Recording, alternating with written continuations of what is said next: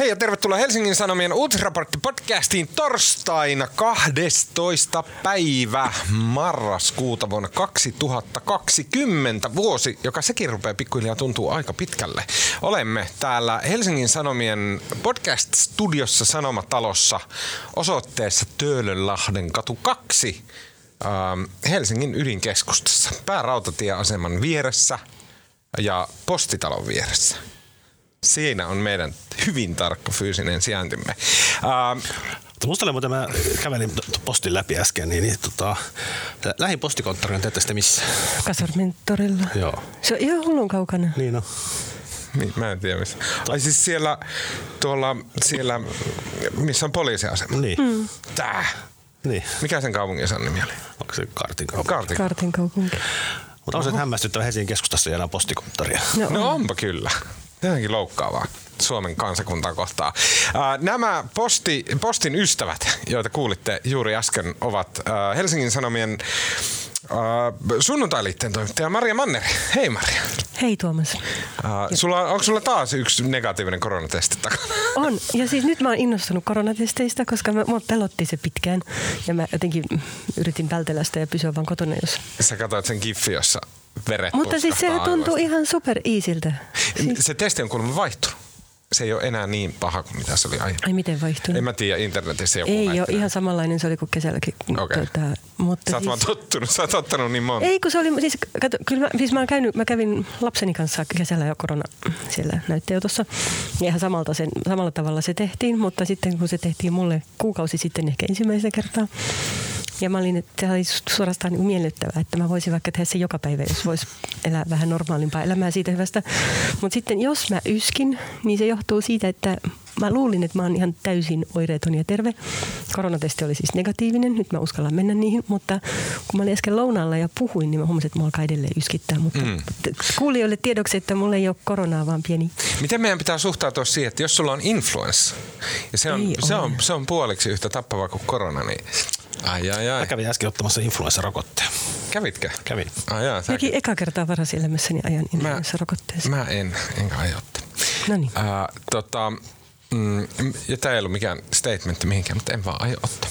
Ää, toinen ääni, kenet kuulitte tuolta influenssa-rokotteesta hihkumassa, on tota, ää, Helsingin Sanomien politiikan toimittaja Marko Junkkari. Hei Marko. Moi. Ää, Mitä kuuluu? Uh, jotenkin väsyttää kauheasti. Mä katsoin eilen sen Suomi-Ranskan ja joten, Aa, älä, olipa, olipa siistiä. Mä missasin sen. Missasitko? Missasin. Joo, Mä ajattelin, että tähän joku maailmanmestaria vastaan joku tommonen kaveriottelu, Suomen kakkoskenttä siellä. Niin, se oli ihan huikea peli.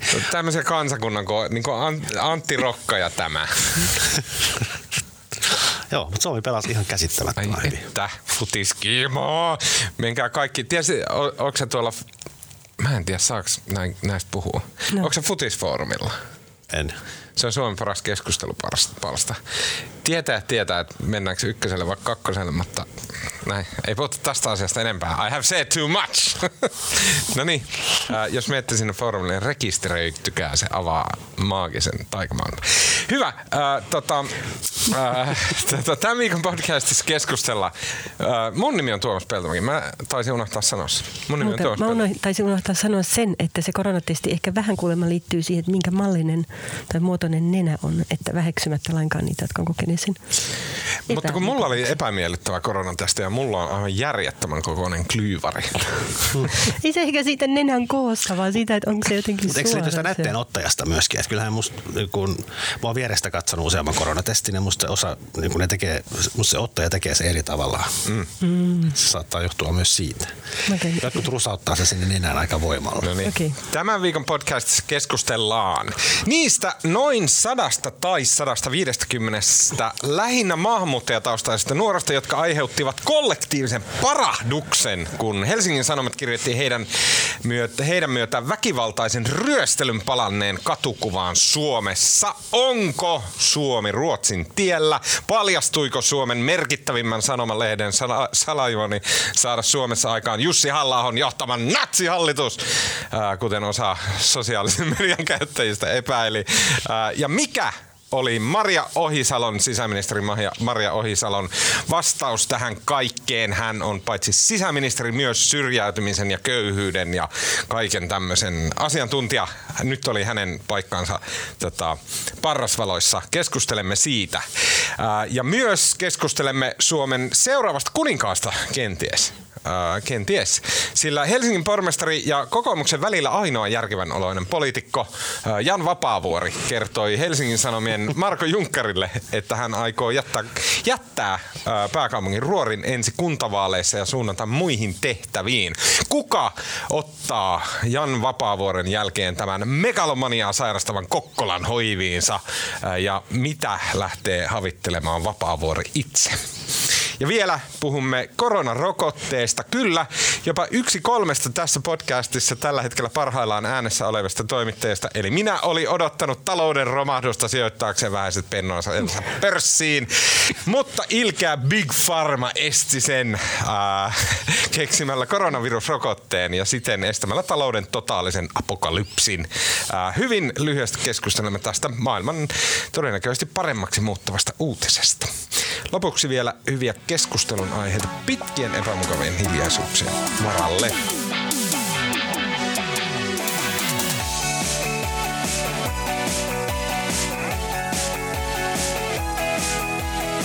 Okei, sisäministeri vihreiden puheenjohtaja Maria Ohisalo kirjoitti Twitteriin 15 viestin sarjan, jonka kaikki tavasimme äh, innosta hihkuen. Mä haluaisin nähdä sen kokouksen, missä päätettiin, että ministeritason statementit tulee nykyään Twitterissä. Äh, mutta siinä hän kritisoi perussuomalaisten puheenjohtajan Jussi halla puheita maahanmuutosta. Äh, halla väittää, että Suomi on Ruotsin tiellä nuorten väkivaltarikollisuuden kasvussa. Väite ei yksinkertaisesti pidä paikkaansa. Nuorten tekemät henkeä ja terveyteen kohdistuneet rikokset ovat koko maassa laskeneet viimeisen vuosikymmenen aikana, Ohisalo kirjoitti Twitterissä. Mä siteeraan siis Iltalehden Olli Variksen ansio, ansiokasta juttua aiheesta. Kyse oli siis Ohisalon puolustautumisesta sen jälkeen, kun Helsingin Sanomat oli kertonut jutussa, jonka otsikko kuuluu näin. Helsingin keskustassa liikkuu nyt joukoissa yli sata mahdollisesti vaarallista nuorta. Asiantuntijoiden mukaan taustalla on uusi maahanmuuttoon liittyvä ilmiö.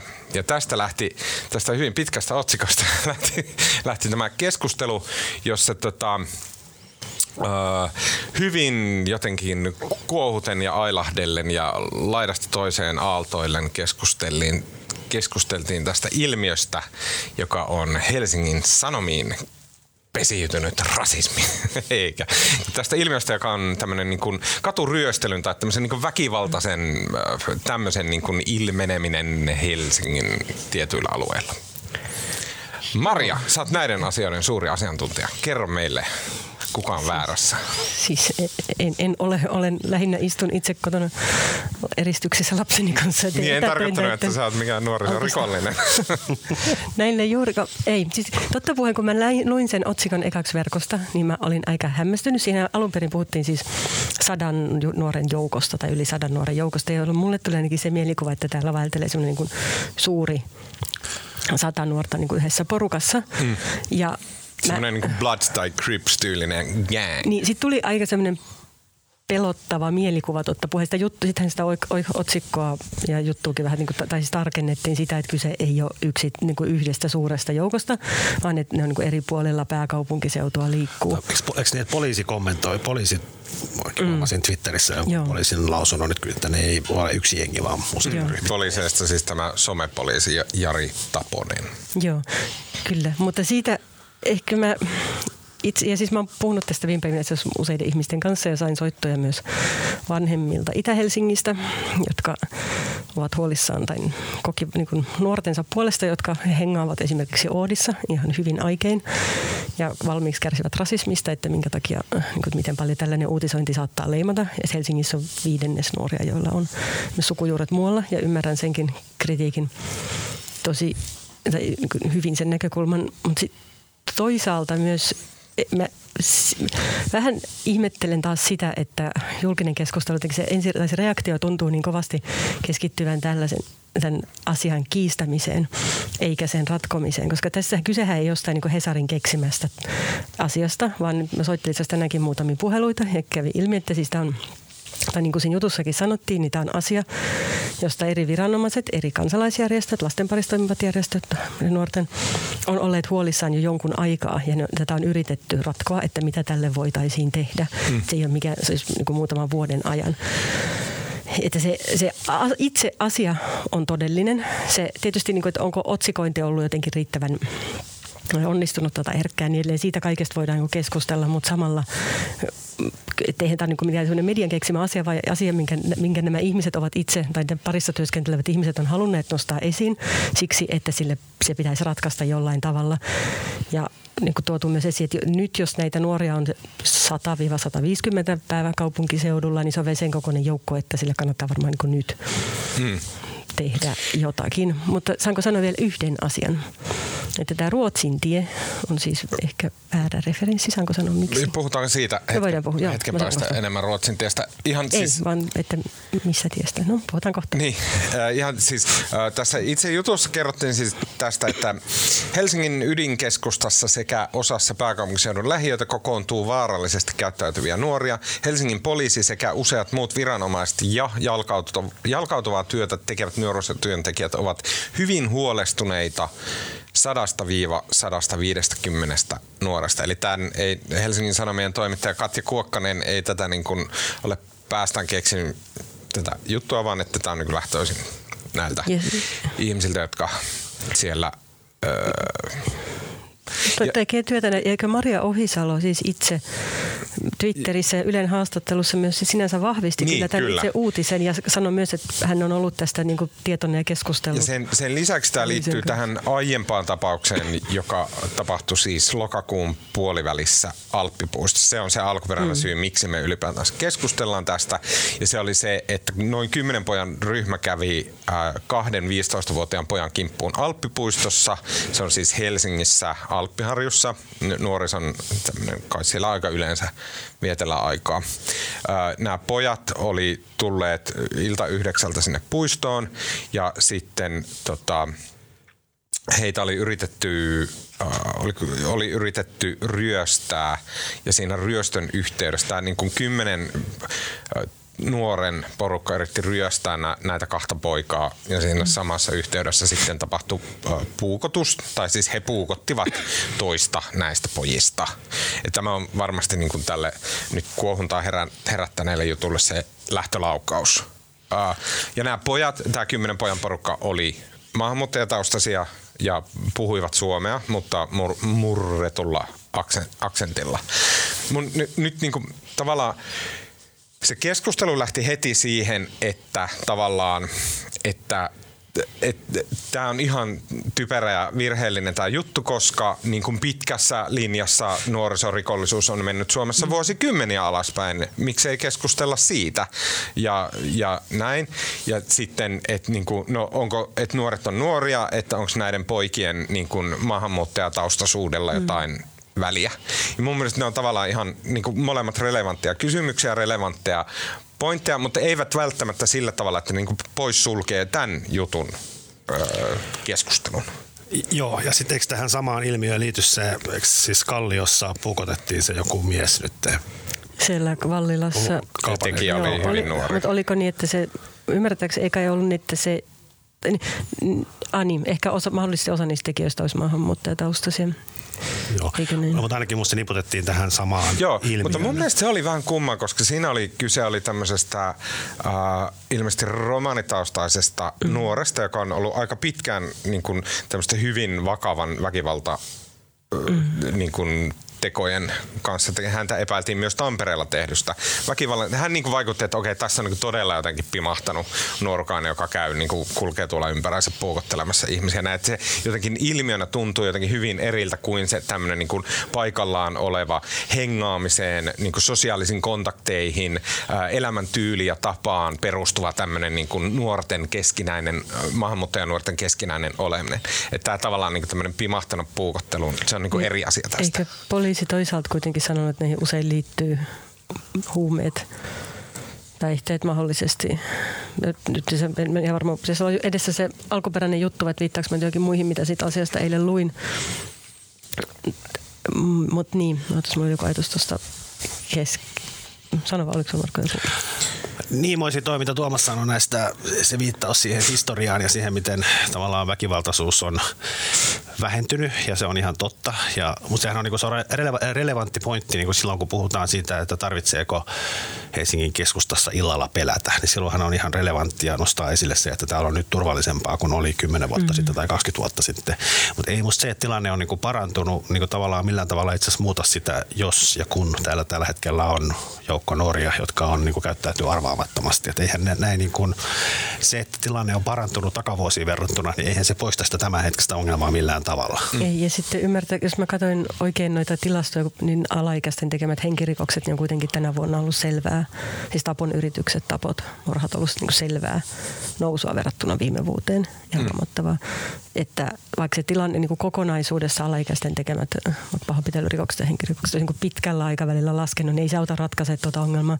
Sitten, että onko se ulkomaalaistausta siinä perusteltua nostaa vaikkapa otsikkoon. Mm nyt mä mietin aika paljon, että vai, että olisiko järkevämpää puhua vaikka sitten jostain niin kuin, tai muuta taustalla. No sitten mä puhuin tässä jutun tekijän Katja Kuokkasenkin kanssa siitä aiheesta. Ja sitten mitä ilmeisemmin, ja näinhän niin kuin Maria Ohisalokin siis itse sanoi Ylen uutisessa, että näistä tekijöistä valtaosalla näiden asiantuntijoiden mukaan on maahanmuuttajatausta ja tyypillisesti niitä vanhemmat on asuneet Suomessa aika 20-30 vuotta eikä ole kunnolla kotiutuneet. Ne saattaa olla kielitaidottomia, jolloin niin koulun yhteistyö näiden vanhempien kanssa on hankalaa. Ja silloin se tietysti sen ongelman ratkomisen kannalta, sen kotoutumisen ongelmat on varmaan yksi semmoinen kysymys, mitä pitää tarkastella. Ja, niin. Mä edelleen mä sitä mieltä, että myös otsikoinnissa pitäisi olla herkkä, siksi että ei leimata alaikäisiä nuoria, jotka on niin valmiiksi jo rasismin ja syrjinnän kohteena. Mutta samaan aikaan musta mitä ilmeisemmin näyttää siltä, että tässä ne, kuitenkin tämä ongelman liittyy jollain tapaa niin kotoutumisen ja maahanmuuttajien kotoutumisen ongelmiin. Hmm. Siksi sitä ei tietenkään voi Liittyykö tähän, kun, siis, liittyykö just tuohon kysymykseen, Maria, se, että mä huomasin, että ähm, yhtäkkiä pulvahti tämmöinen niin kuin, äh, somessa ja sitten se tuli myös äh, Maria Ohisalon suusta tuli mm. tämmöinen niin kuin, äh, termi, että nämä äh, nuoret oirehtivat rikoksilla. Mm. Ja se kuulosti silleen, että okei, okay, tämä kuulostaa niin, niin kuin semmoilta double speakiltä, että niin kuin joku asia nyt spinnataan niin kuin tosi sellaiseksi, mitä niin kuin, et, et, ei tiedä mitä se on, mutta äh, liittyykö se siihen, onko se tavallaan, niin kuin, onko rikoksilla oirehtiminen joku joku tämmöinen niin kotouttamisen tai jonkun tämmöisen niin tunnettu joku ilmiö tai tälleen? Niin, Vai onko se vaan Ohisalon en... spinnaamista? Niin, ehkä siinä halutaan korostaa sitä, että näillä nuorilla on niin moni muita ongelmia, syrjäytymistä, ehkä jotain muuta siinä taustalla, että ne ei ole vain niin paatuneita rikollisia, vaan että siellä on muita ongelmia. Musta siinä tietysti tehdään niin aika paljon jotenkin tulkintaa sitten siitä tapahtumien ketjusta. Mm. Ehkä me itse eikö tässäkin tapauksessa, oliko tässä itse asiassa alun perin kyse siitä, että näissäkin niin kuin, tota, tekijöillä saattaa olla esimerkiksi niin kuin, että niillä on niillä ainakin niin lastensuojelun kanssa siis jotenkin niin, vakavilla tapauksilla niin valmiiksi osa saattaa olla jotain siis lastenkotilaitoksissa asuneita ja sama oli siinä siis Vallilan siinä puukotuksessa. Mm. Ja mitä mä mietin itse, kun tällä viikolla oli uutisissa jälleen kerran se, se seksuaalirikosvyyhti, mistä oli aikaisemmin tämä Jari Sillanpään metamfetamiinikauppias. Siis se, ne kahdelet uskovaiset Keski-Suomesta, jotka... En tiedä, onko ne kaheleita uskovaisia, mutta... Siis se pedofiili Niin, se pedofiili Joo, joo, ne oli ihan jotain se kaheleita uskovaisia.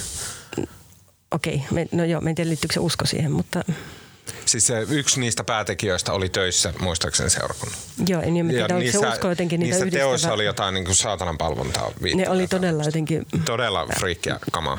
Joo, se, niin, mutta siinäkin tapauksessa ymmärtääkseni ne nuoret, ne uhrit oli monet siis nimenomaan jostain koulukodista tai just laitoksista karkuteilla. Koska se altistaa lapsia Niin. paitsi tekijöiksi, Niin myös uhreiksi. myös uhreiksi Niin. ja varmaan lähinnä uhreiksi. En osaa sanoa, mutta Niin ne varmaan molempiin. Niin. Niin. Sit jos on ilman rahaa ja niin kuin paikkaa, sitten mihin päätyy mennä, niin, aikuisten ihmisten kämpille Niin. ja hyväksi käytettäväksi sinne ja näin niin, et ehkä se oli semmoinen yksi rakenteellinen pointti, mihin, missä tuossa, tota, no joo, mitä itse aloin miettiä. Mutta emme, mun mielestä tässä oli niinku tosi lähellä sitä, että niinku mistä me puhutaan. Mm. Koska jos, jos me ollaan silleen, ja siis tämä on niinku aito kysymys, vaikka kuulostaa semmoiselta persuparahdukselta, mutta että niinku, onko meidän, siis onko tässä yhteydessä tai onko ylipäätänsä kaikissa yhteyksissä järkevää puhua sillä tavalla, että no näillä nuorilla on historiaa lastensuojelussa, heillä on historiaa poliisin kanssa, heillä on he, tota, etsivä nuorisotyö on kohdannut heitä kaduilla ja näin päin, näin päin pois.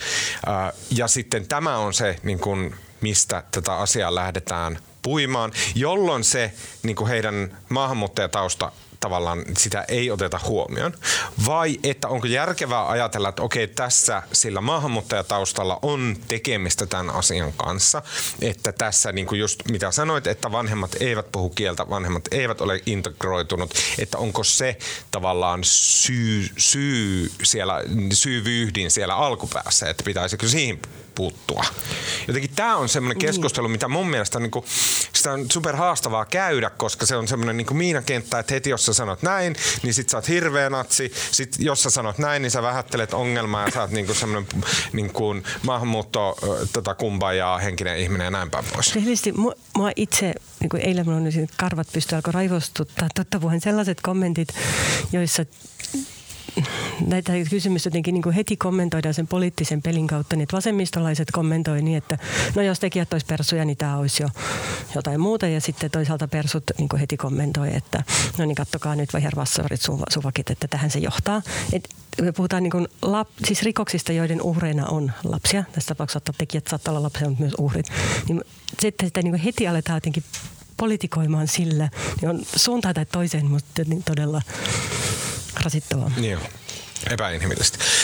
Mutta sitten yksi asia unohdin sanoa, mitä noi siis jotkut teinit tuolta sanoo, niin että tämä että veitsiväkivalta ilmiö sinänsä olisikaan jotenkin Lisääntynyt. niin, niin kopioitu siis Iso-Britanniasta.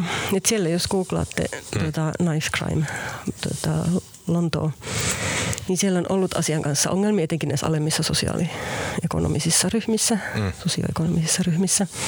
Ja se viime vuonna esimerkiksi Lontoossa oliko niin, että puukotettiin joku yli 20 teiniä. Aha. Ja se on ilmeisesti ollut asia, jolla on tosi vaikea tehdä mitään, mutta sitten jotkut näistä nuorisolaisista, jotka olivat kuulleet asiasta, eivät sinänsä itse tienneet, niin sanovat, että tämä on vain semmoinen, mikä on niin kuin matkittu, pöllitty sieltä, että on niin kuin kuullut kulkee veitsi taskussa. Se kuulostaa jotenkin todella huolestuttavalta, mutta myös mm. silleen niin kuin todella tyhmältä. Ja siis jos jotain, niin lapset ja teinit on ihan vitun tyhmiä. Ja se niin kuin selittää valtaosan tästä, että ne vaan on niin, kuin niin totaalisen pälleä, koska ne on hyvin vähän aikaa olleet olemassa ja oppimassa siitä, että niin, mikä meidänkin. Mulla on semmoinen kysymys, kun mä yritän, mä yritän niin kuin, niin kuin, jos rehellisesti jotenkin silleen niin kuin reflektoi vaikka omia tunteita, niin siinä on, niin kuin, siinä on semmoinen niin kuin jännä, että, että jos pakottaa sen niin kuin aivan kulkeen silleen, että, että okei mä ajattelen tämän nyt järkevästi, niin selittäviä syitä on tällaisia ja tollaisia ja näin. Ja sitten se, se niin kuin mamutausta on semmoinen palanen, mitä ei osaa siihen niin semmoiseen omaan vitutukseen niin kuin laittaa, että miksi se on siinä, että mikä merkitys sillä on. Siis olipa vaikeasti selitetty, mutta siis silleen, että kun tavallaan ne asiat on niin järkeiltävissä silleen, että sillä mamutaustalla ei ole mitään tekemistä sen asian kanssa. Että ne on ylipäätänsä ihmisiä, joilla ei ole niin vaikka kavereita tai niin huono, huono integraatioyhteiskunta, bla bla bla, mm. näin. Ja sitten kuitenkin se jotenkin, varsinkin julkisessa keskustelussa heti polarisoituu sen mamutaustan ympärille. Sitten mä yritin miettiä, mä yritin ajatella, että mikä se on se, se perisynti siellä, niin kuin mikä siinä niin kuin mamu-aspektissa kiihdyttää. Ja mä ajattelin, että voiko se olla se, että kun esimerkiksi äh, meillä oli nuorisorikollisuudesta tältä keväältä tiedetoimitus oli tehnyt varsin mainion jutun. Ja siellä sitten todettiin just tämä, että niin kuin nuorisorikollisuus on laskenut vuosikymmeniä. Ja että ää, tota, nuo, niin kuin, täällä sanotaan tällä tavalla, että, että tota, äm, että se tulee niin kuin nuorten itsekurin kautta ja sen kautta, että nuoret on paremmin vanhempien kontrollissa. Nuoret ei enää esimerkiksi niin kuin poistu kotoaan niin paljon kuin ennen, vaan ne on niin kuin enemmän kännykällä ja puhuu sillä tavalla hoitavat sosiaalisia suhteita ja näin, että niin kuin vanhemmilla on parempi kontrolli nuoriin. Ja sitten niin kuin monilla, monilla yhteiskunnan tasoilla ja tavoilla ja kulttuurin muuttumisella on niin kuin vähennetty sitä, tavallaan niin kuin tehty kollektiivista pitkäjänteistä työtä sen eteen, kansakuntana, niin kuin isosti tavallaan niin kuin yhteiskuntana. Mm. Niin kuin voiko se olla sitten se tavallaan loukkaavuus, koska mun on, mä en ajattele, että ne lapset itsessään voi loukata ketään. Se, että niin joku mamu nuori tekee tyhmästi, niin silloin se inhimillinen fiilis on, että okei, että se on silti ensisijaisesti nuori eikä mamu.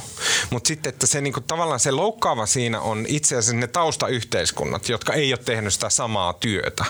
Eli äh, niin kuin, mä, mä olin, niin, tämä nyt menee tosi filosofiaksi, sanokaa jos se oli liian seka, sekavaa, mutta että, niin kuin, mä huomasin, että onko semmoinen aika yleinen piirre, että koska Suomi on kansakuntana tehnyt jotain, joku asia on muuttunut paremmaksi, sitten jos tänne tulee maahanmuuttaja vaikka nuori tai, tai jotenkin heikossa oleva asiassa oleva maahanmuuttaja, niin sitten itse asiassa se syypää hänen taustayhteisönsä, joka ei tehnyt sitä kansakuntana samaa. Mä sanoisin, että esimerkiksi tämä nuorisoväkivalta, joka on Suomessa niin kuin las, saatu vuosikymmenen aikana laskuun. Sitten sanotaan muissa yhteiskunnassa sitä ei samalla tavalla ole tehty. Toinen on vastaava esimerkki on vaikka romaanikerjäläiset silloin, kun ne 2007 tuli ensimmäisen kerran, niin silloinhan Suomessa oli tehty hirveästi töitä, että täältä oli saatu asunnottomat ja pultsarit ja tupakanpummajat ja muut, niin kuin, että ne oli saatu jotenkin pois silleen se ongelma hoidettua. Sama ilmiö ehkä näkyy jopa Kreikan talouskriisissä.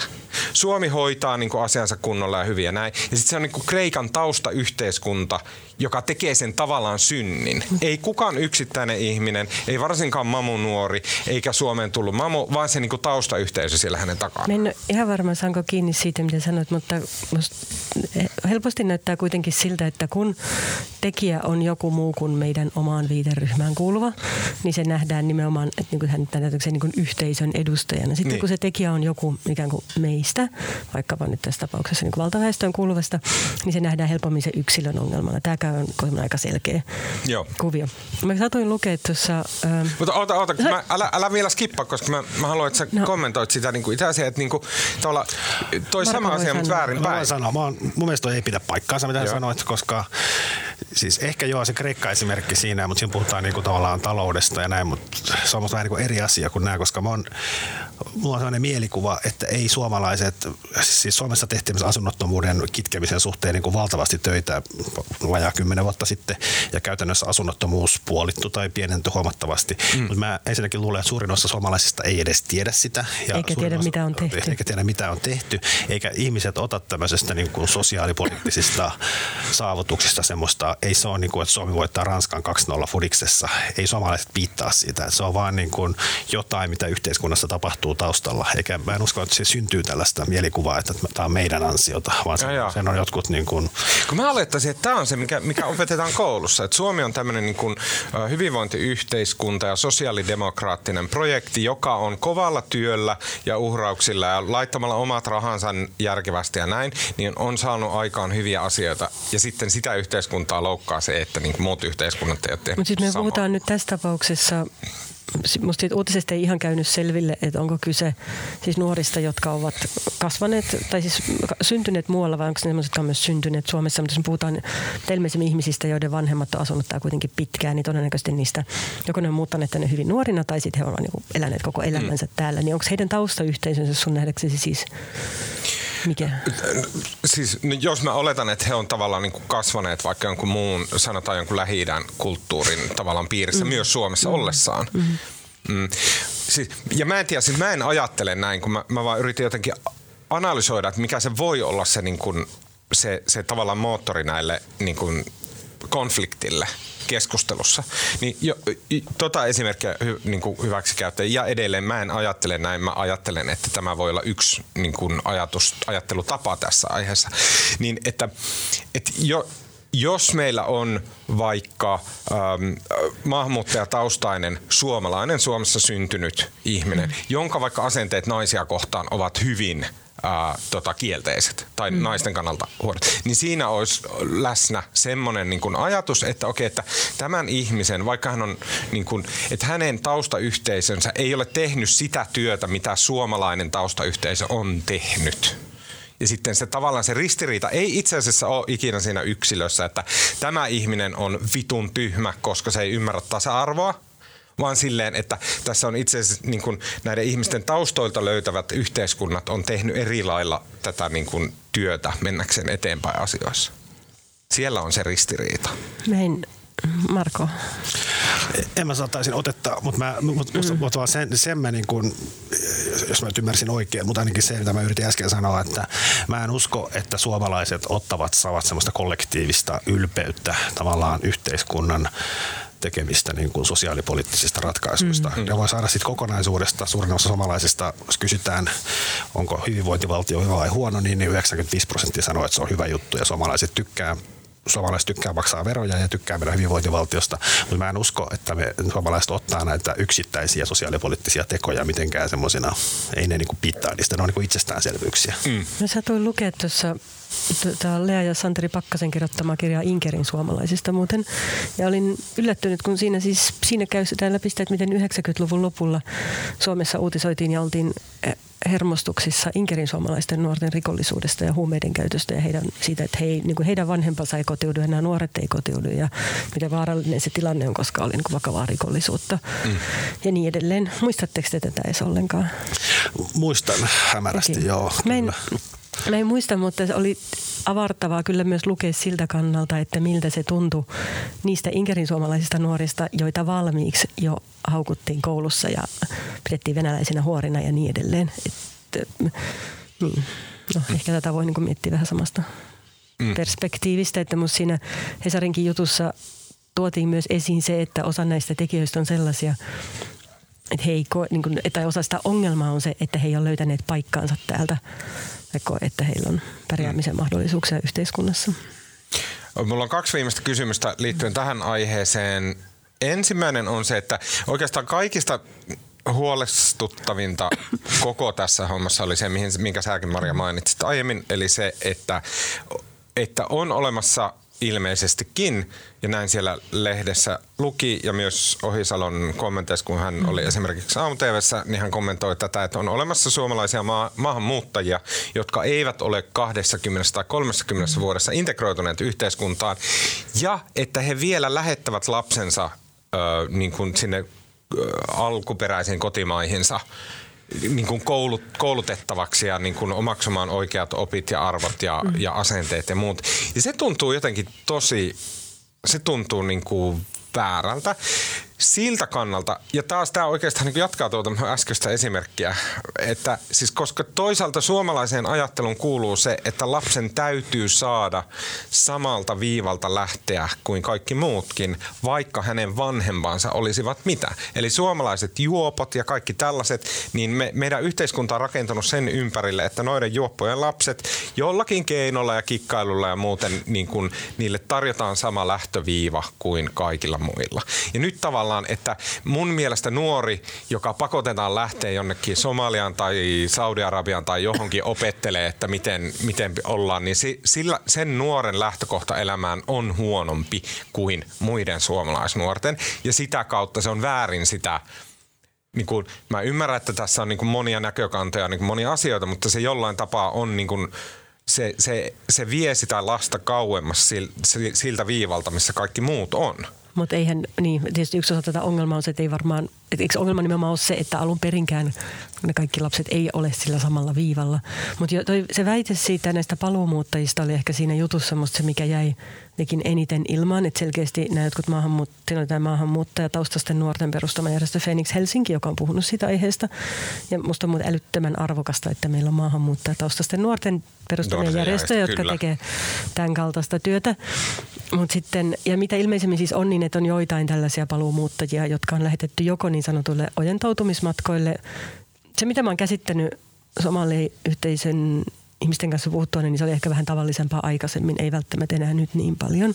Mutta sitten oli myös joitain perheitä, jotka on lähtenyt esimerkiksi Britanniaan ja sitten mahdollisesti siellä no jostain syystä ei ole sitten niin kun on tullut tulla rikoksia tai muuta ja sitten palanneet tänne takaisin ja se on mm. ollut pitkään poissa eikä heillä ole täälläkään oikein juuri voi olla omankin yhteisönsä hyljeksimiä. Ja mitä ilmeisesti tämmöisiä tyyppejä on ja, ja on tehneet myös rikoksia. Sitten se, mikä siinä jutussa jäi musta auki, oli se, että mikä rooli heillä on niin kuin ollut siinä, että he jotenkin niin kuin värvää tai rekryää ympärilleen niin. porukkaa, että siitä poliisit... Että jos heidät niin kuin Britanniasta on potkittu pois ja he tulee tänne sitten rellestä ja näin ja sitten niin kuin, en tiedä, kuulostaa, kaikki tämä kuulostaa niin jotenkin silleen, että no tolle pitää jotain tehdä. Mm. Mutta onko sille mahdollista tehdä? Koska toisaalta niin vanhemman oikeus esimerkiksi oma lapsi on aika absoluuttinen. Siihen nyt kukaan tuus, voi tulla sanomaan, että mihin lapsen saa lähettää koulutettavaksi ja mihin ei.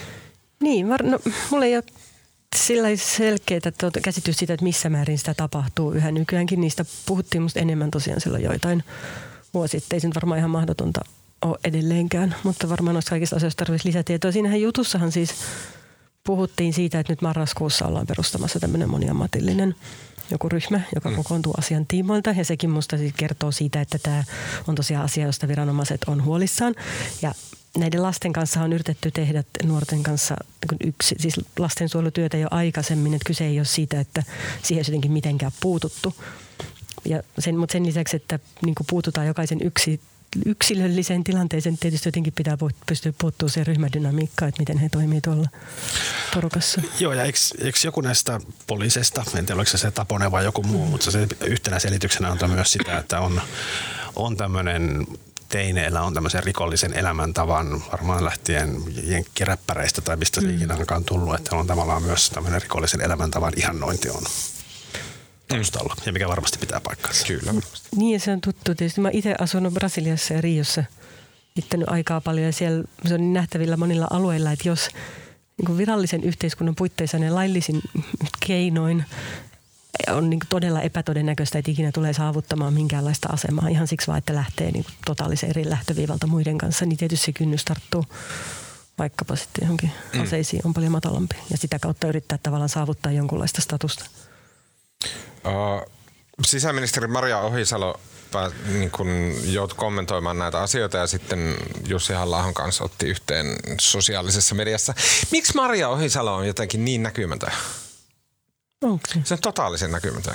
No onhan se. Ei se näe missään. Eikö se just näkynyt? Onko silleen, että Marin niin se vaan imee kaikista muista, muista naispoliitikoista ilmat pihalle?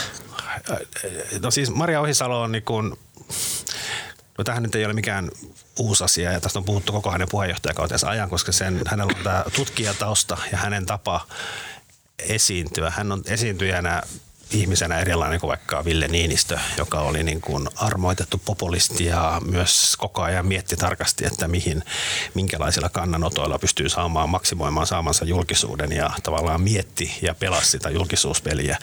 Ja Maria Ohisalo niin kuin musta käyttäytyy puheenjohtajana kuin tutkija edelleenkin mm.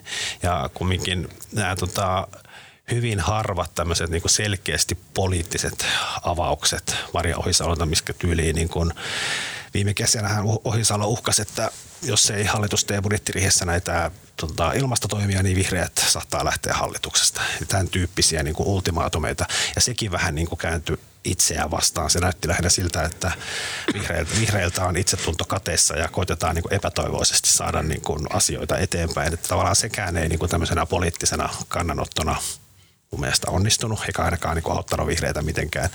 Että mun mielestä se, Maria Ohisalo on, niin kuin, se on pärjännyt ihan hyvin, se ei ole tehnyt juurikaan virheitä, mutta ei se ole myöskään niin kuin, onnistunut oikein missään. Ja kyllä se Marin, Marin vaikuttaa siihen, että se Marin kyllä vie kaiken ilmatilan ja kyllähän niin virhe, vihreiden vinkkelistä niin, niin Sanna Marin voisi ihan yhtä hyvin olla vihreiden puheenjohtaja. Että se tavallaan Sanna Marinin...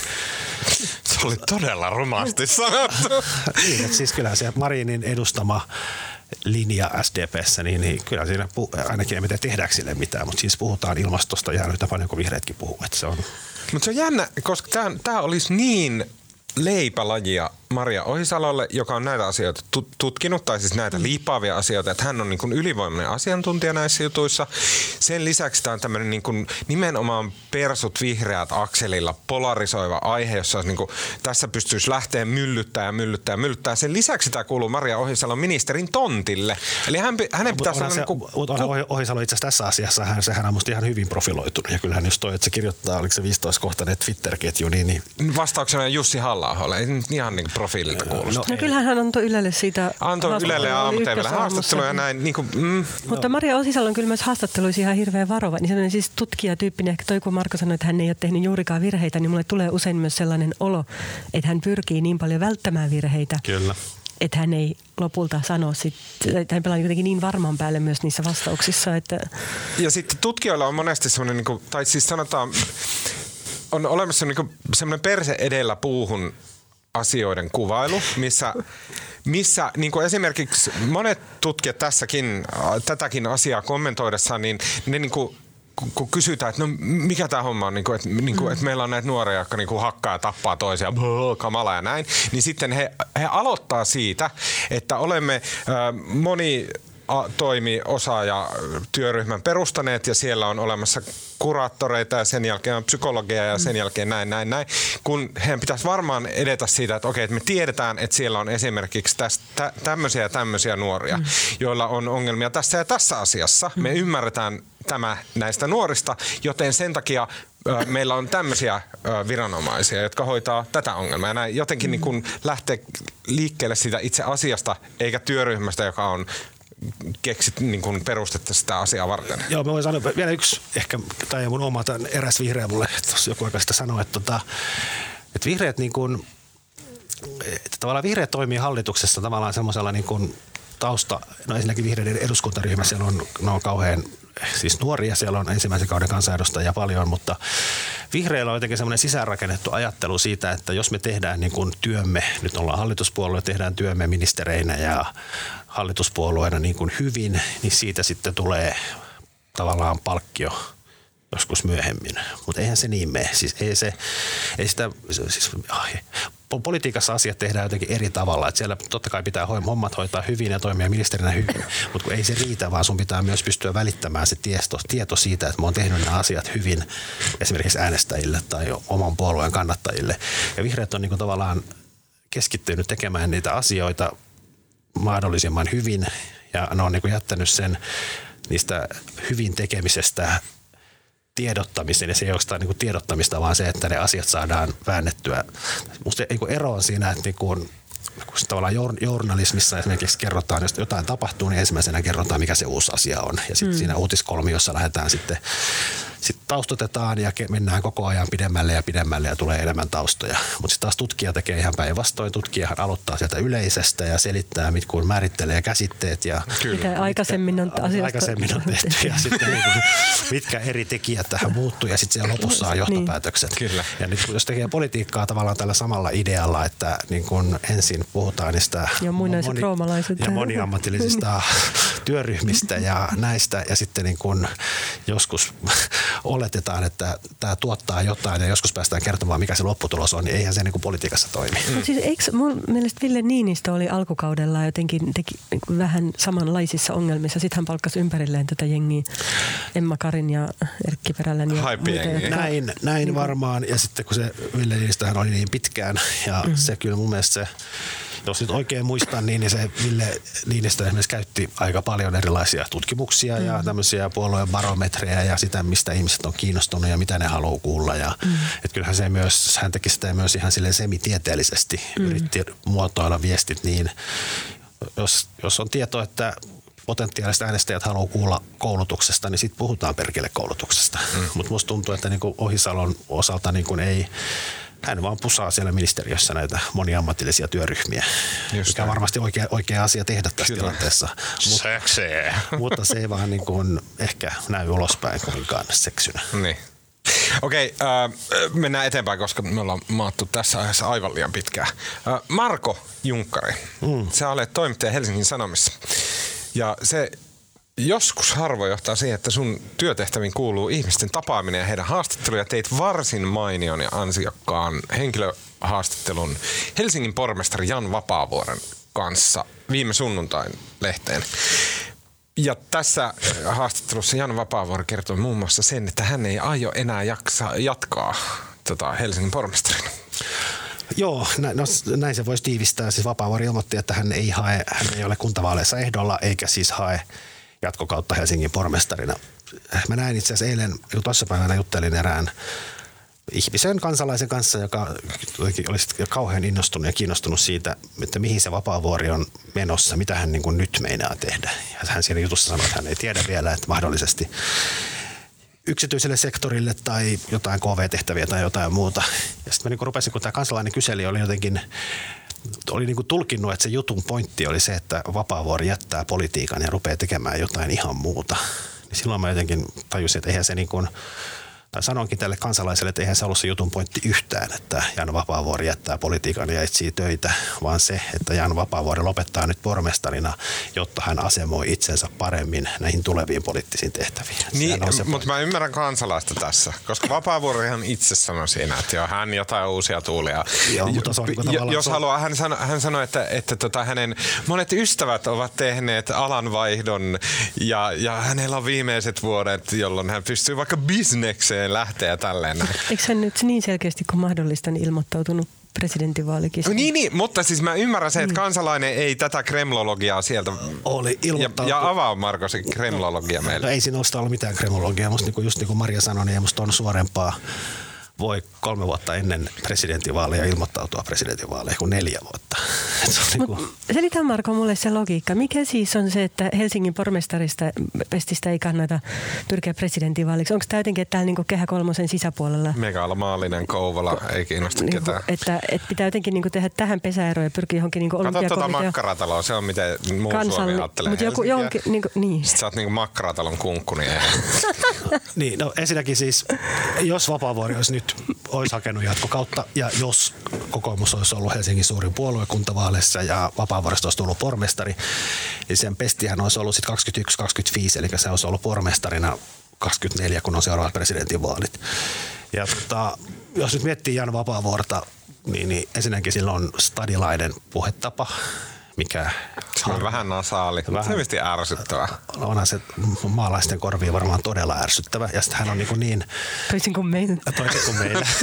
Tämä Semi Oulu juntti on. Niin, niin. Mutta siis, e- e- eikä se, se on ihan sivuasia, miten hän puhuu, mutta kyllähän Vapaavuoren profiili, hän on niin umpistadilainen kuin voi olla. Mm. Ja tämähän, nä, tämähän näkyy silloin, joku hän pyrki kokoomuksen puheenjohtajaksi 2014, niin hänet hän niin kuin ennen kaikkea kaatoi nämä maakuntien kokoomuslaiset lähti sitten sitten kaikki Paula Risikon taakse ja teki kaikkensa, ettei Vapaavuori voittaisi. Ja sitten niin kuin työtapaturmana tästä vapaavuoren kampittamisesta Stubb valittiin. Saanko mä kuvata, että miten normaali suomalainen reagoi no. Jan Vapaavuore? Tämä on mun oma reaktio silloin, kun mä eka kerran kuulin Jan Vapaavuoresta. Ja tämä on niin hyvin tyypillinen oululainen reaktio. Mä olin silleen, että Jan, mikä vitun nimi on joku Jan? Eikä. No ei meillä Oulussa mitään Jan oo. niin. niin. Niin, niin tämä, musta tämä Vapaavuoren, musta on niin päivän selvä, jos ja kun hän haluaa suurempiin tehtäviin, eikä se välttämättä ole presidentti. Mä luulen, että hän olisi ihan mielellään myös kokoomuksen puheenjohtaja, mikä saattaa, jos kokoomus, jolla menee vähän huonosti ja kompuroi kunnolla kuntavaaleissa, niin ehkä ne kohta rukoilee, että Jan, eli kavereiden kesken Janne, ottaisi, tota, Jan ottaisi tota, tämän puheenjohtajatehtävän itselleen. Mä yritin miettiä kovasti tuossa ennen tänne tuloa, että, ja kysyin itse asiassa kollegoiltakin, että kuka sitten olisi kokoomuksen presidentti, ei kun pormestariehdokas Helsingissä. Ja mä en, siis ei, kuka se voi olla? Ne on ihan kusessa ilman niin on. vapaa-vuorta. Mä sanon vielä tänään, siis se mennään tuohon seuraavaksi, kun toi on musta kiinnostava asia. Ja mä oon nyt käyttänyt kolme päivää miettimällä tätä ja koittanut Mutta mä sanon vielä siis sen, että siis Vapaavuoren ajatus ilmiselvästi, mitä hän ei siis sanonut ääneen, mutta rivien välistä voi, voi tulkita, on siis se, että niin kun se, että hän nyt kolme vuotta tekee jotain muuta, niin ihmiset unohtaa, että hän on niin kauhean stadilainen Helsingin pormestari. Mm. Mm. Mutta mitä, mä en ymmärrä sitä, että mitä hän voi mukaan niin tehdä Siis et lähteekö se o, työelämäprofessoriksi, kai nämä menee kaikki, jotka menee No jää, ei, sit- ei, se on voi liian ihan selvä, jos hänet varmaan valitaan sinne olympiakomitean puheenjohtajaksi, se saattaa olla jotain yritystä tai hallituspaikkoja ja sitten jotain konsultaatiota. Sä mainitsit siinä sun jutussa muun muassa sen, että saa presidentti, anteeksi tasavallan presidentti Sauli Niinistö oli jalkapallo ö, tota, bossi, eli Suomen palloliiton puheenjohtaja, ja että Jan Vapaavuori menisi nyt koko, äh, kokoomuksen puheenjohtajaksi, ei vaan siis äh, olympiakomitean puheenjohtajaksi. Miksi tämä urheilupesti, mikä, mikä merkitys sillä on matkalla presidenttiyteen? No kai se on semmoinen koko, kansa, koko kansaa yhdistävä asia. Mutta mennään tähän, että mistä saadaan kokoomukselle pormestari. En minä tiedä. No Ei, siis ei siellä ole. Siis, Leppomäki kieltäytyi muuttamasta Helsinkiin ehdolle ja miksi se sitä tekiskään. Mutta onko se muka kieltäytynyt? Eikö se Eihän sano- ole- sano eihän se verkkouutisissa, että ei kiinnosta Ei se se? siitä kieltäytynyt. Ei kun Lepomäki sanoi, että tota, Lepomäki sanoi mun mielestä, että kieltäytyi pormestarihommasta, mutta ei kieltäytynyt siitä, että tulisi ehdolle Helsinkiin. Ah, no okei, mutta pormestarihommasta. Joo, joo. ja No, se, no, se joo. musta on niin no, päivän, okei. mä siinä jutussa siis laitoin Ah, okei, mä. Mä- spekuloin mahdollisuutta, että Lepomäki lähtisi ehdolle Helsinkiin kuntavaaleihin, koska kokoomuksella on, kokoomus on siis ollut iät ja ajat, kokoomuksella on ollut Helsingin kaupunginjohtaja tai pormestaripaikka viimeiset 40 vuotta, ja kokoomus on ollut Helsingin valtapuolue aina, niin, niin tavallaan nyt on iso riski, että vihreät ajaa ohi, ja se oli viimeksikin jo vihreät ja kokoomus oli silloin kolme ja puoli vuotta sitten oli Tota, odotettiin tasasta kisaa, mutta kokoomus voitti sitten ylivoimaisesti, kun Vapaavuori tuli. Ja Vapaavuori mm. varmasti imuroi sinne itselleen ääniä, mitä kokoomus ei olisi muuten saanut.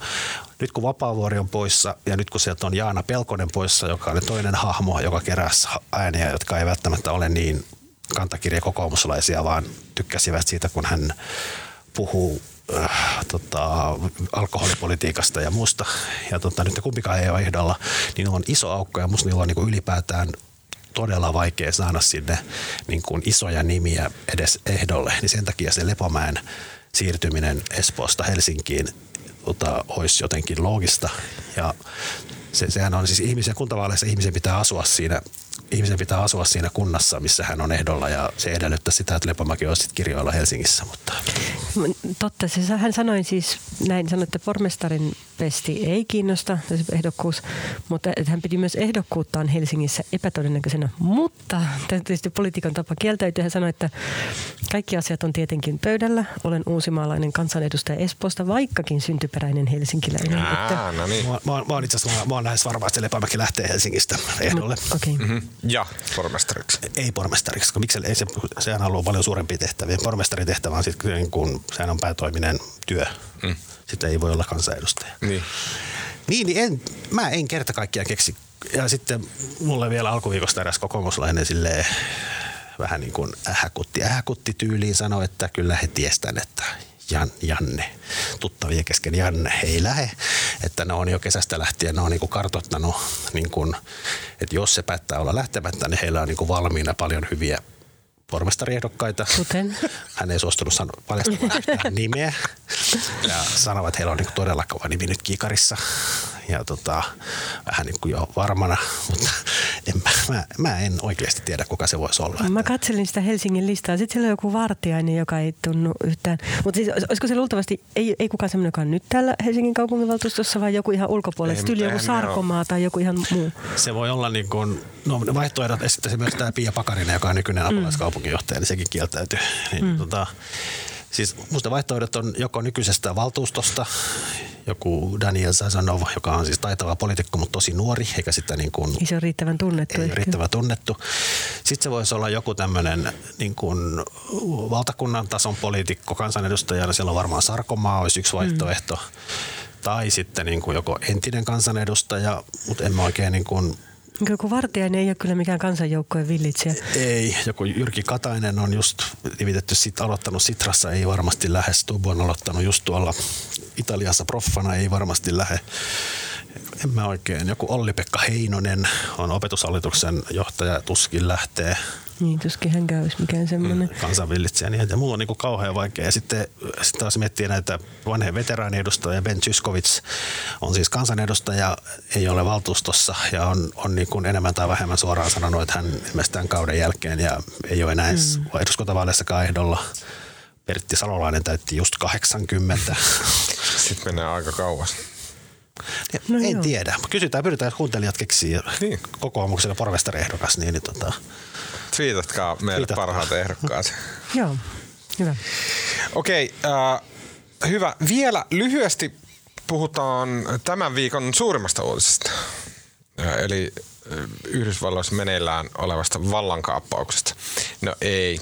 Tota, siitä aihepiiristä lukekaa sohvin juttuja, niissä on hyvin tämmöinen niin lattapäinen, maltillinen teikki-asia. Äh, Sen sijaan puhutaan hyvin lyhyesti äh, viikon suuresta uutisesta, eli lääkeyhtiö Pfizer äh, kertoi, että se on saanut tämän kolmannen vaiheen testauksensa tehtyä omalla koronavirusrokotteellaan. Ja tämä koronavirusrokote, se tarkoittaa sitä, että he teki tämän niin kuin suurimman testin, 43 000 tota, testattavaa, tai siis tämmöistä niin tutkimus, mikä se on, populaatioryhmä, mikä se on se? Mm. No mutta sanotaan, siis, siis oli Pfizer oli toinen niistä, mutta toinen oli tämä bio, bio jotain. Niin, se oli heidän yhteistyöhanke. Ja sehän tässä on musta todella kiehtovaa. Sehän ei ole Pfizerin lääke millään tavalla, vaan se on sen bio, bio, bioalkuisen firman, joka on kahden turkkilaisen maahanmuuttajan perustama, avioparin perustama firma Saksassa. Ja se on, niin kuin, ne on aivan nollasta pyörä, pyöräyttänyt sen firman ja nyt se on muutamassa vuodessa kasvanut miljardiluokkaan. Ja ne on yksi, yksi ja Saksan rikkaimpia henkilöitä. nämä kaksi turkkilaista maahanmuuttajaa. Mistä oli juttu New York Timesissa? Sitten ne polkupyöräileekin kotiin. Oliko se Ne tämä? asuu jossain kaksiossa, kaksiossa ja polkee fillarilla töihin. Tää? Nyt ne on Miten mä niinku- missasin tämmöisen? Joo, se Tämä on musta ihan huikea tarina ja Pfizer on vaan tässä niinku se kumppani. Ja Pfizerille ei ole tavallaan se lääkkeen kehittämisessä osa aika arpa. Mm, mä luulen, että Pfizer on kuitenkin se, joka sen lääkkeen myy. No, ne- se on hoitanut nämä testit ja varmaan se myös myy sen, mutta se lääke on nimenomaan. Mikä se, ka- katsopas nyt se, mikä se firman nimi on. Se bi- No joo. Uh, ja mulla on se tässä tota, Biontech. Tiedättekö te, mitä mä oon miettinyt tämän viikon, mikä on ihan valtavan siistiä? Mutta oota, si- ennen sitä mä No. kerron vaan loppuun sen, että tota, äh, sen, se tarkoittaa, että se ko- kolmas vaihe niistä testeissä mm. meni ohi ja se, sieltä lopputulos on se, että se oli, mikä se oli 90 prosenttisesti efektiivinen se, tota, ja nyt menee, nämä, nämä lääketiedetermit ei ole tsekattu eikä varmaan, mutta että se niin kuin, ö, toimii se rokote. Vielä ei tiedetä, mun mielestä ei ollut vielä tarkkoja tietoja, että missä ikäryhmissä, missä ihmisryhmissä, onko minkälainen variaatio ja näin, näin, näin. Kaikki tarkemmat hommat, mutta että hyvin lupaavalta vaikuttaa. Pfizer ja sitten tämä BioNTech, kuka niistä nyt sen myykään, niin he on sanonut, että 50 miljoonaa rokotetta saadaan tämän vuoden puolella ja 1,3 miljardia ensi vuodeksi. Ja sen lisäksi tietenkin on edelleen muita rokoteohjelmia tulossa ja heilläkin on nämä y- yks, ykkös, kakkos tai kolmas vaihe meneillään. Meinaatteko te ottaa sitten rokotteen, kun tulee? Missä vaiheessa? Totta kai heti kun mahdollista. Et, et sä mukaan meinaa. En mä tiedä vielä. Miksi se tuttas?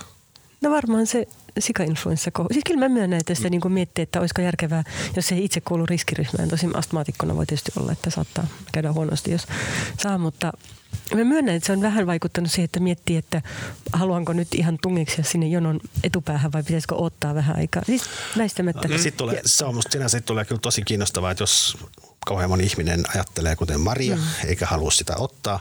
Mutta sehän on myöskin tavallaan, kyllähän se on tämmöinen, niin kuin, sehän on kyllä vastuunpakoilua sitten niin kuin tavallaan tämän kollektiivin kannalta. Että mm. se, sitä pitää, jotta se laumasuoja saadaan väestöön, niin se tarvitsee mm. sen paljon 60 prosenttia vai 70 prosenttia mm. niin kuin pitää olla immuuni. Ja se, että jos kauhean monet niin kuin ajattelee, että mä en kuulu riskiryhmään eikä ota Niin. sitä niin kuin tavallaan omista itsekäistä syistään, niin sehän on hyvin niin kuin itsekästä niin kuin kokonaisuuden kannalta. On, ja me tiedostaa, Mutta kuitenkin ne itsekkäät syyt on ihan hyvin perusteltavissa. Joo, mutta Ja- se on kumminkin tämä, että kyllä se niin kuin tavallaan toimijakseen se rokote, niin sitten se tavallaan vie sen tavallaan tehon kaikilta muiltakin.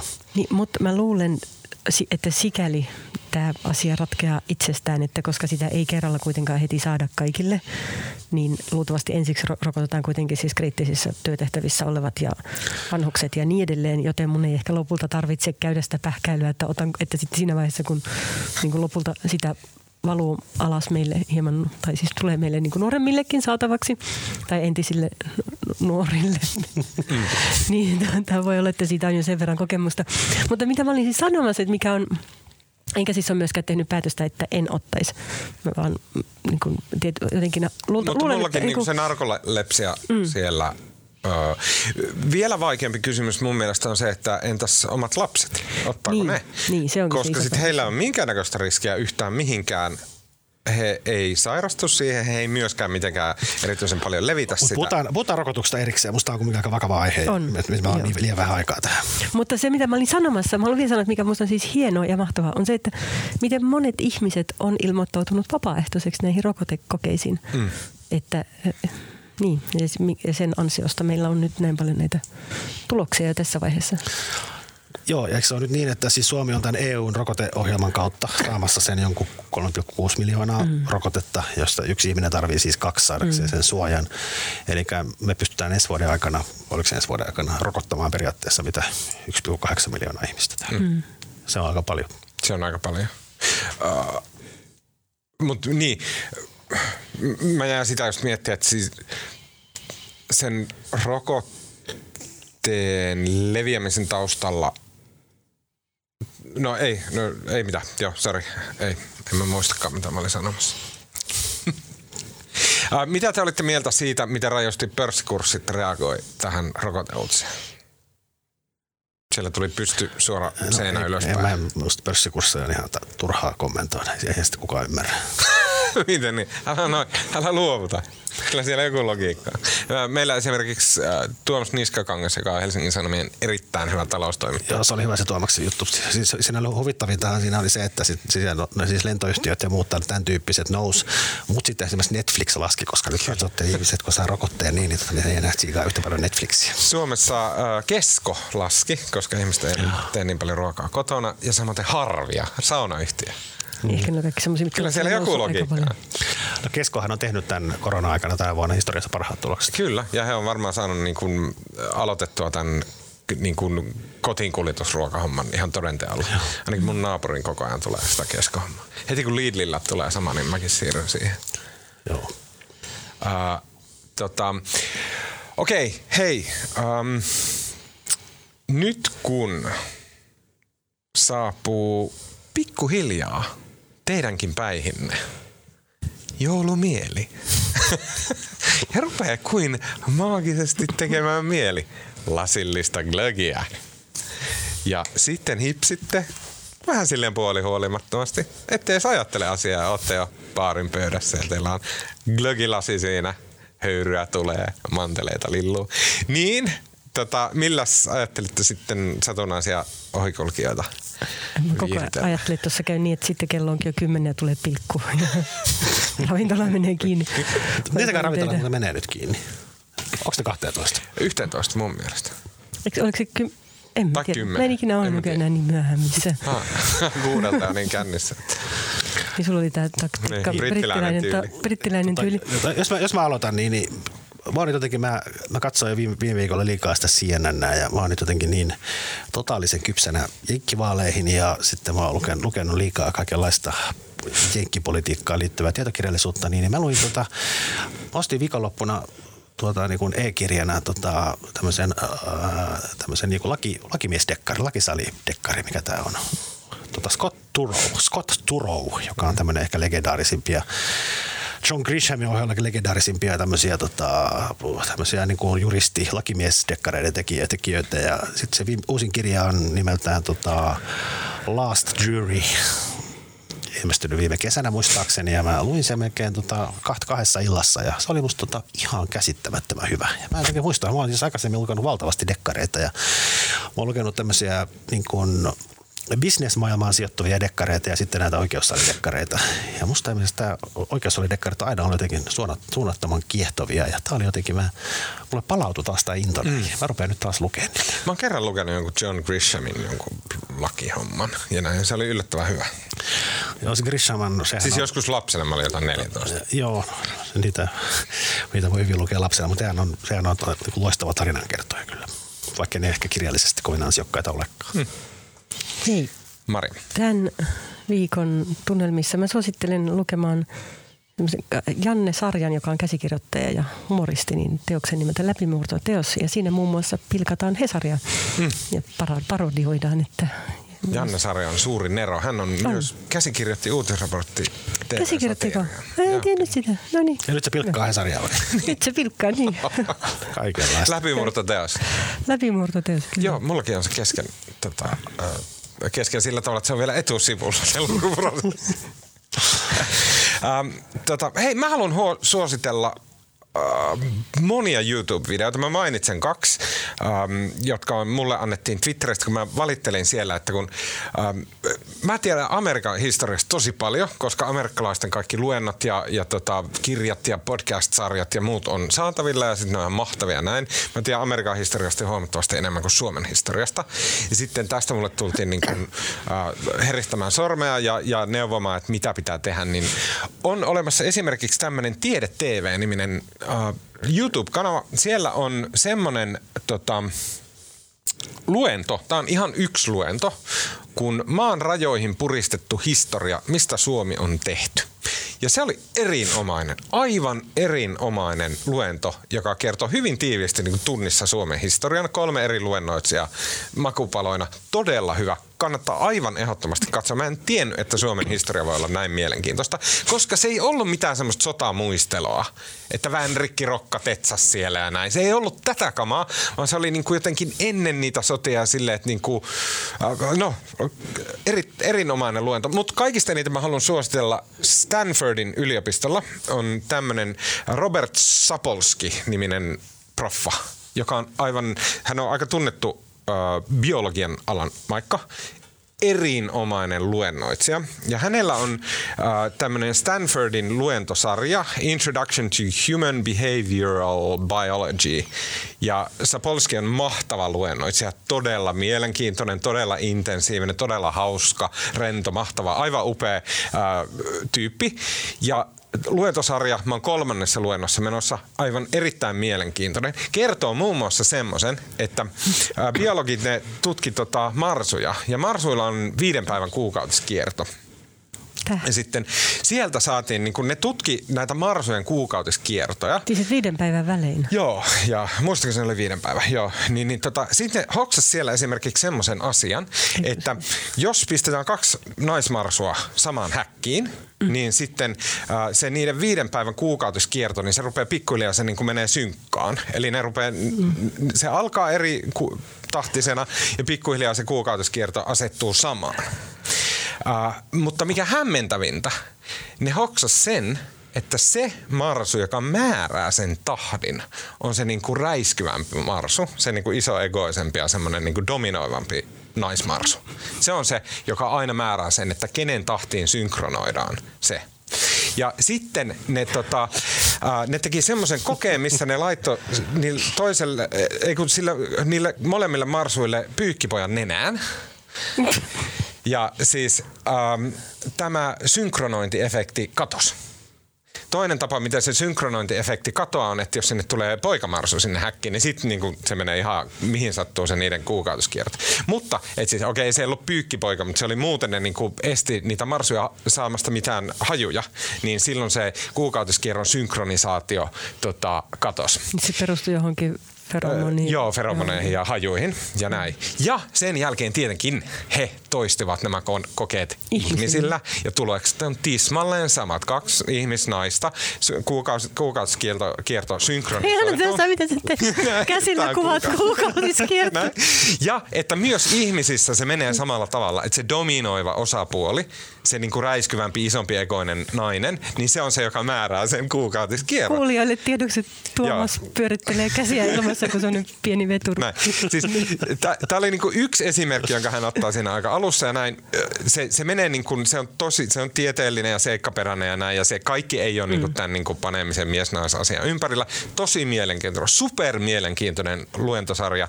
Uh, Introduction to Human Behavioral Biology, Stanfordin yliopiston maailman huippuyliopisto ja uh, Robert Sapolski, uh, proffa, luennoi YouTubessa kaikki saatavilla. Hienoa. Hyvä. Mm, siinä kaikki tältä erää. Kiitos Marko Junkkari. Kiitos. Kiitos Maria Manner. Kiitos. Minun nimeni on Tuomas Peltomäki ja ääne ja kuva ja kaikki muun mahtavaa. Meille tekee tällä viikolla Kristiina Marttinen. Ja hei, muistakaa lähettää meille palautetta at uutisraportti Twitteristä tai sähköpostiin. Mä käyn nykyään monia monia kirjeenvaihtoja eri ihmisten kanssa. Sähköpostit, se on ihanaa. Mä nautin siitä todella paljon. Myös ne pitkät haista vittu haisevat palautteet, jotka on silleen, että mä oon viisi vuotta kuunnellut tätä podia ja se on mennyt nyt paskaksi ja se on sinun vika Tuomas. Ja sitten me keskustellaan tästä ja se on, se on upeata. Kiitos teille kaikille. Ää, mä kasvan ihmisenä, kun mä käyn näitä ää, keskusteluja teidän kanssa. Mutta me kuullaan taas ensi viikolla.